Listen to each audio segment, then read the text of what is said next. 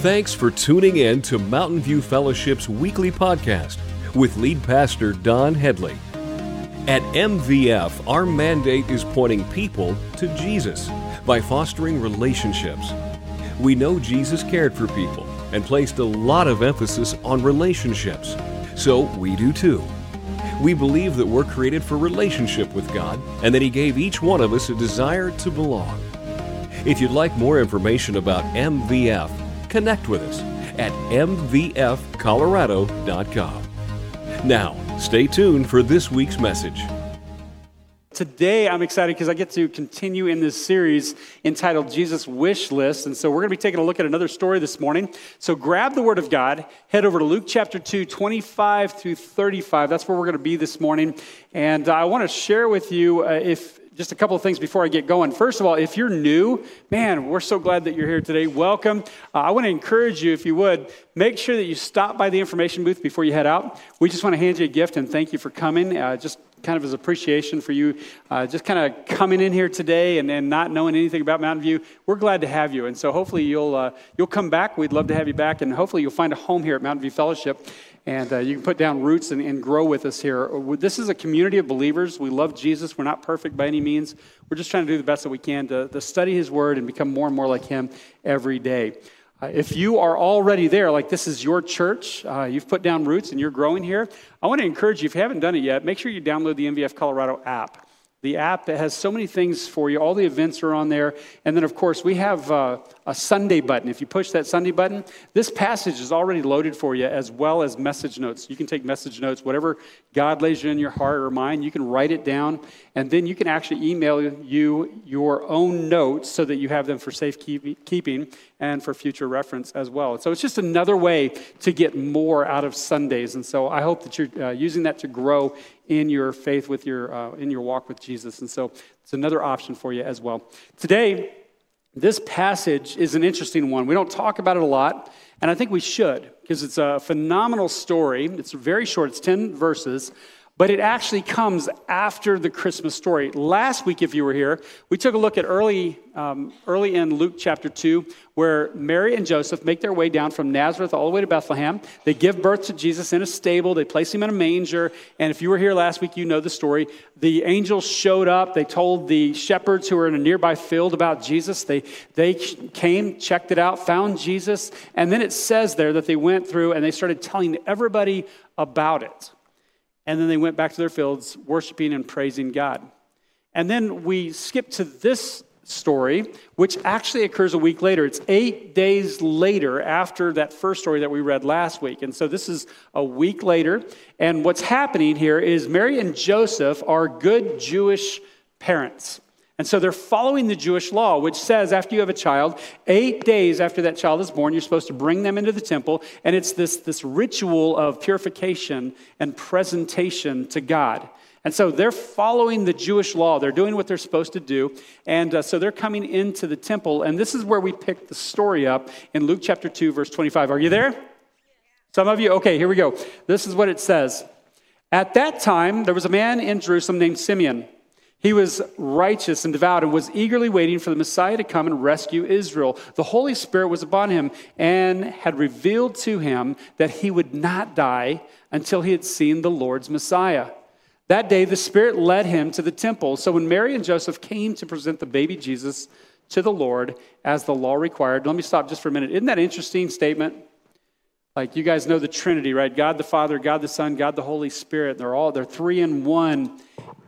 God sends his son Jesus as the baby Jesus that we're reading about in this, this story. And yet, Mary and Joseph, they bring Jesus into the temple to present him to the Lord.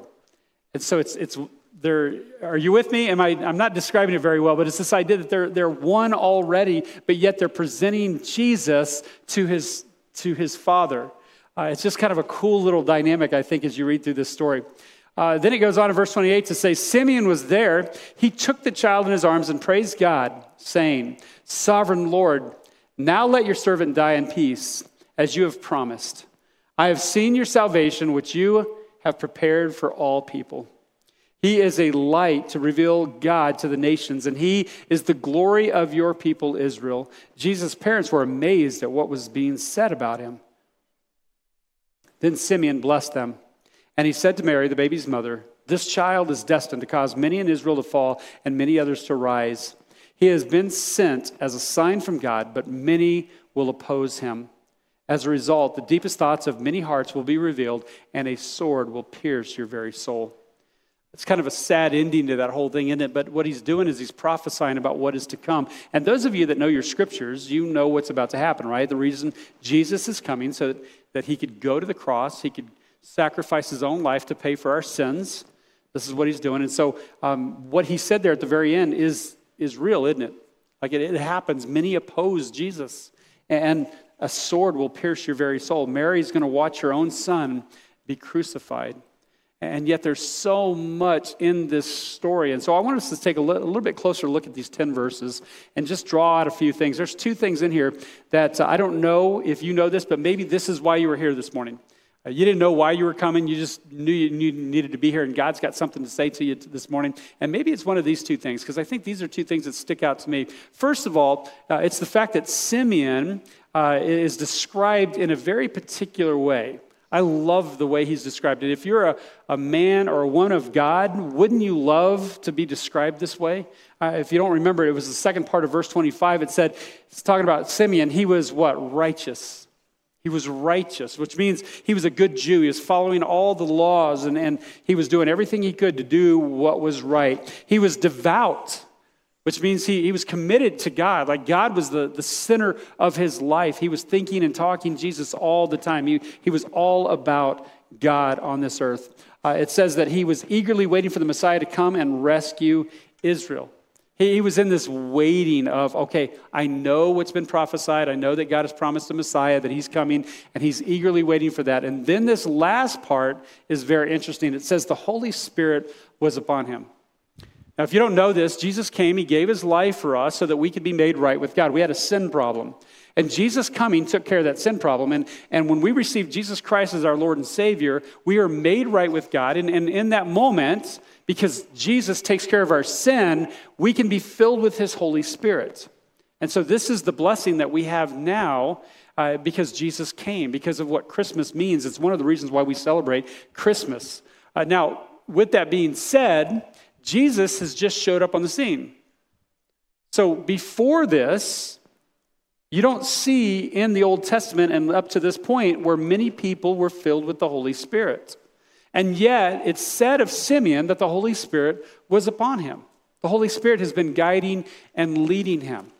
I love this description. And like I said, for any of us, this would be a great description uh, that we are following God, that we're filled with His Holy Spirit. Now, in this moment when Simeon comes to the temple, I want you to think just for a minute about what's happening. This is eight days after Jesus has been born.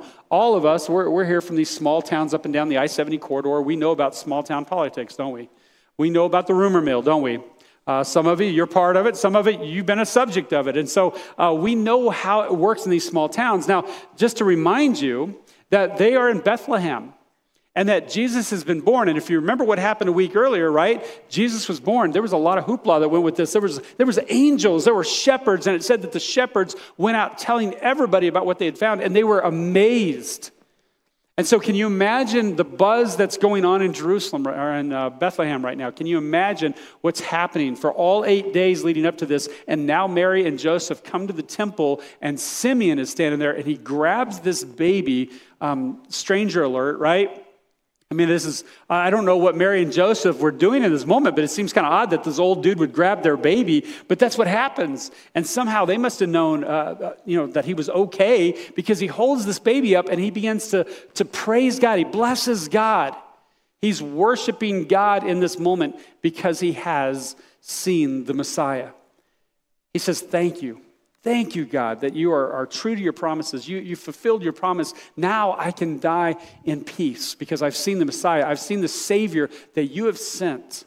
Now, who has Jesus come for? Do you remember? Who, who is this salvation for? It's actually found in verse 32. It says he, talking about Jesus, is a light to reveal God to the what? The Jews? It says nations, doesn't it? It says nations. You know what that means? You know what that includes? The Jews, Gentiles, right? If you don't know what Gentiles are, it's, it's everything outside the Jewish faith, which is you and me. So thank God for that, right? So it, it includes everyone. He, he's going to be a light to reveal God to the nations, everyone. This is for every one of us. Now, let me ask this question Was that the normal thought process for a Jew in that day? No. See, because in this moment, everyone that's part of the Jewish faith, they think that God has chosen them. And that if you're not part of the chosen few, sorry, you're just on the outside. And yet, in this moment, Simeon reveals the fact that Jesus has come not just for the Jews, but for everyone. This is revolutionary. Like, this is unbelievable what he's saying here. He's saying, look, this isn't just for us, it's for the entire world, it's for all nations. And I love this because this gives us a glimpse into God's heart here. God has sent his son to love and to bless and to rescue everyone, not just the Jews. See, the Messiah's mission was to break down the walls between all people and God. That's what Jesus came to do. So, what does this mean for us? Right here and right now. I mean, this is a great story and all 2,000 years ago, but what does it mean for us, where we're at, and what we're going through in our own life? Well, let me give you um, a couple of things that I think, hopefully, uh, like I said, you're here for. God brought you here today to hear these things. First one is this is that Simeon believed in God's promise. He believed in God's promise. Most scholars believe that Simeon was at least 80 years old, if not older. I believe he was much older than that, but at least 80 years. And we're not sure when he was told that he, he would not die before he saw the Messiah. But I, I tend to believe that he's been waiting for a while. Just in the way the text is written, the way he, he praises and blesses God when he gets, you know, gets his hands on Jesus. Like he's excited because he has been eagerly waiting for the Messiah, is what it says. Now, um, let's say he's 80 years old, and maybe he was told, I don't know, at 10, that he wouldn't die until he saw the Messiah. That, that's, that's 70 years, right? Well, maybe he didn't hear what he was 10. Maybe it was later. Maybe he's only been waiting 50 years. Maybe, maybe only 25 years. 10 years, five years. Maybe he was only told at age 75. Does it make a difference, really? Because to you and I, when we have to wait a year on something, right? When it takes him 10 minutes to get my tacos at Taco Bell, right? He's been waiting, eagerly waiting for the Messiah. So whether it's five or 50 years, can I just say this? Um, he's excited because God is true to his promise. God has fulfilled his promise. And what I love about it, it was whether it was five years or 50 years, Simeon never gave up on God's promise. He held in there. He stayed faithful. He didn't lose hope. He didn't lose his faith. And can I, can I just say this to you? Maybe this is for you this morning. God has promised you something. You see something in Scripture and you're like, I know this is your heart, God. And it hasn't, it hasn't happened. Maybe it's been a year, maybe it's been 10, maybe it's been 50 years. Can I just encourage you with Simeon this morning and say, do not give up. Don't give up. Don't lose faith. Don't lose hope. God is faithful and he will fulfill his promises. Stay strong in your faith. Trust in God and he'll come through. Um, not uh, Simon, uh, Simon, uh, Good grief. I practiced this all week and I kept saying uh, Simon. I was like terrified I was going to do that today. Anyway, Simeon believed in God's promise, but also Simeon recognized the Savior. This is another thing that I just absolutely love about it. No matter how long he had been waiting, and he'd been, I think, waiting for a very long time, when the Savior showed up, he was still looking for him and he recognized him when he saw him. Isn't that awesome? Through the power of the Holy Spirit, the Spirit directed him to the temple that day to see Jesus. And this is the way it works for all of us. None of us can recognize Jesus until the Holy Spirit reveals him to us. Now, if you don't know Christ, here's, here's what I would challenge you with pray. Pray that the Holy Spirit would open up your, your heart, your mind, to see who Jesus is. Because it's the only way that we recognize him. But here's the thing He was looking for Jesus when Jesus showed up. It's the only reason that he recognized him. He was ready, he was looking for him in the first place. So I, I want to encourage you look, um, God wants to reveal himself to you. Are you looking for him? I don't want you to miss him. Don't miss him this Christmas. When he shows up and he does what he does, I don't want you to miss the fact that it was Jesus Don't miss him this Christmas. I mean, we sang songs this morning about how awesome Jesus is. We, we sing songs all through Christmas season, things like Silent Night. You know, we sing things like Jesus, Lord, at thy birth. Do we really, really believe what we're singing, or are we just singing it because it's a good Christmas song? Don't miss Jesus this Christmas. Why was Simeon so excited? Well, I think it's because he had been eagerly waiting for the Messiah. And the Messiah was finally here. See, this Messiah, this word Messiah actually means deliverer, it means Savior. Jesus was given another name, uh, Emmanuel, which means God with us. The Messiah was with us. He came to this earth. And when Simeon got to hold him, it became real. Like, this is actually happening. God has delivered on his promise, and the Messiah is here, and he's going to deliver every one of us from our sins. Jesus was here. He had moved into the neighborhood, and man, that was good news, isn't it? That's great news. That's Christmas in a nutshell that Jesus came for you and for me. That's why we celebrate Christmas. And because of that, we get a lot of stuff out of Christmas, or we should anyway. And I don't want us to miss this this Christmas. And so let me just give you a few of them. Christmas brings peace. It brings peace.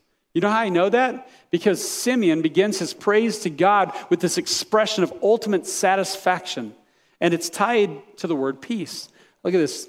In verse chapter 29, or I'm sorry, uh, verse 29, it says, Sovereign Lord, now let your servant die in what? Peace. Why? As you've promised. Because God, you promised it. Because God delivered on his promise, Simeon is ready to die. He's like, it doesn't matter what happens after this. I'm good. The Messiah is here. Uh, because I've seen God's Messiah. Not just for the Jews, but for everyone, for the whole world. And with that comes peace. See, when we receive Jesus Christ as our Lord and Savior, there's a peace that comes in that is inexpressible. You can't explain it. It's like, I don't know what tomorrow holds, but I have a God who does. And whatever that is, I'm okay with it. I can move into that because I know God is bigger and greater and better than this. Uh, which leads me to the second point that Christmas is rooted in God's faithfulness. So it brings peace because it's rooted in God's faithfulness. That peace that Simeon was talking about is linked to two phrases here in verse 29 and 30. It says, Sovereign Lord, now let your servant die in peace. As you have promised, I have seen your salvation. I've seen your salvation. See, peace is not linked to the lack of conflict or the absence of pain. It's actually rooted in the fact that God keeps his word. That when God makes a promise, he follows through with it. Uh, Simeon's at peace. His heart is filled with hope because he knows that God has fulfilled his promise. Simeon is satisfied. He's amazed at God's ability to be able to bring about what he says.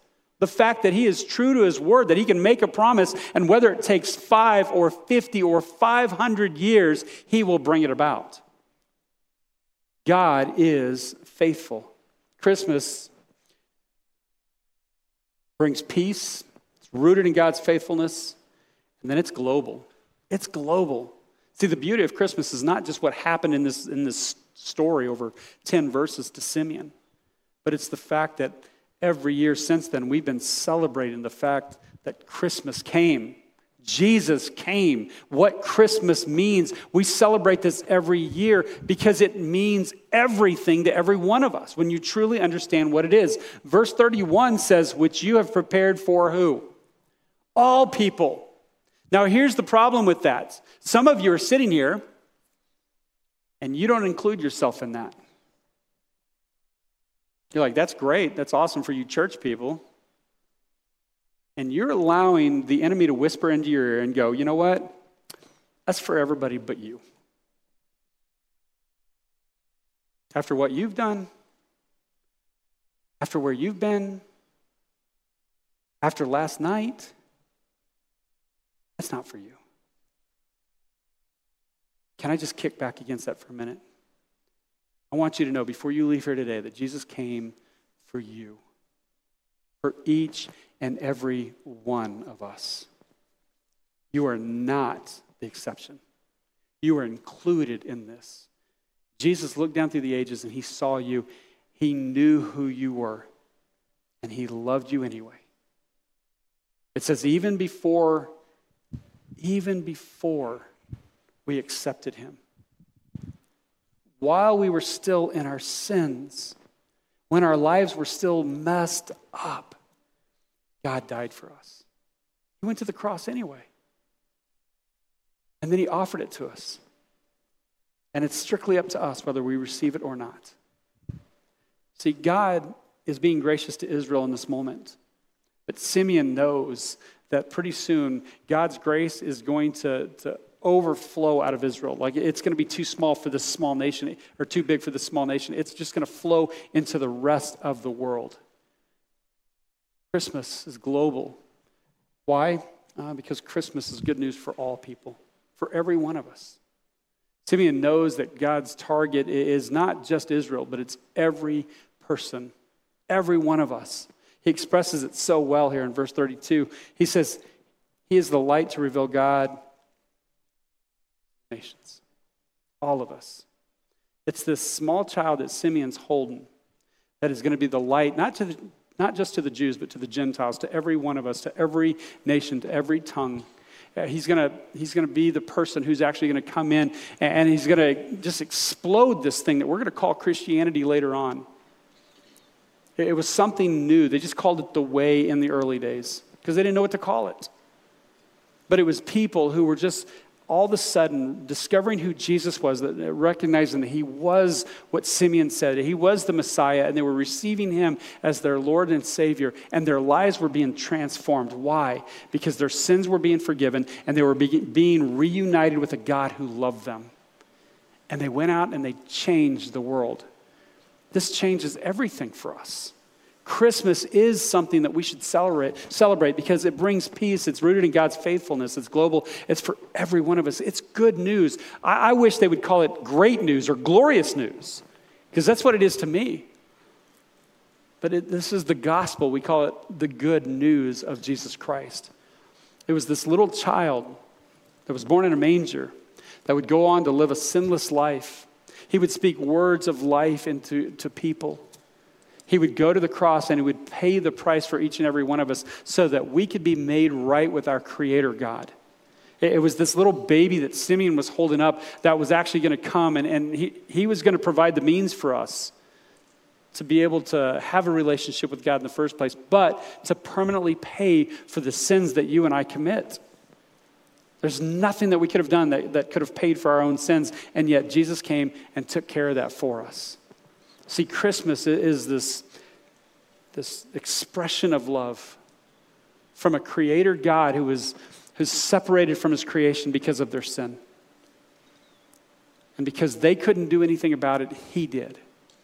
He sent his son to come and pay for that sin that, that you and I had committed. That's what Christmas is. That's the gospel. Gospel means good news. That's why Christmas is so exciting. That's why we celebrate. That's why we, we come and gather and we sing and, and we do all the things down at the Christmas season because we couldn't have done this on our own. But yet God did it for each and every one of us. So, in this series, this Jesus wish list, we've been asking the question what does Jesus want? Like it's his birthday anyway, right? So what does he want for Christmas? What, what, would, it, what would Jesus ask for if he could? What would he ask for for Christmas? I, I think based on our story this morning, I would say that Jesus wants to rescue those far from him.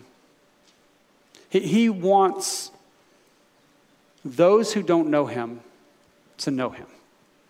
He wants those whom he loves to love him back. He wants a relationship with those who don't have a relationship with Him, and He wants to go on this journey with you. He has a better plan for your life. He, he has so much in store for you, not just for this life, but for all of eternity. And so here's what we're going to do I'm just going to give you a couple of action steps this morning. First one is this we're going to ask our prayer team to come down to the front. They're going to make themselves available to pray with you this morning. So here's, here's what they're making themselves available uh, to pray for. If you don't know Christ, don't leave here today without receiving Christ. Wouldn't this be a great time of the year to start your life with Christ?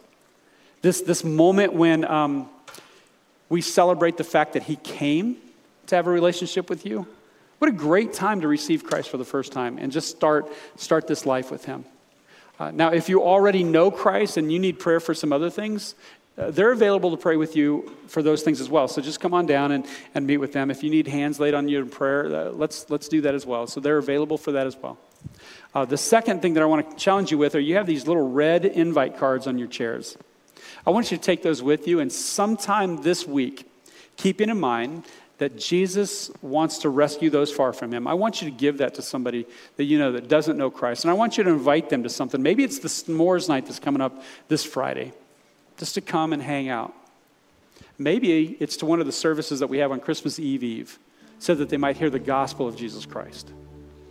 But I want you to be intentional this season about sharing Jesus with somebody, the true meaning of Christmas. Give that to somebody.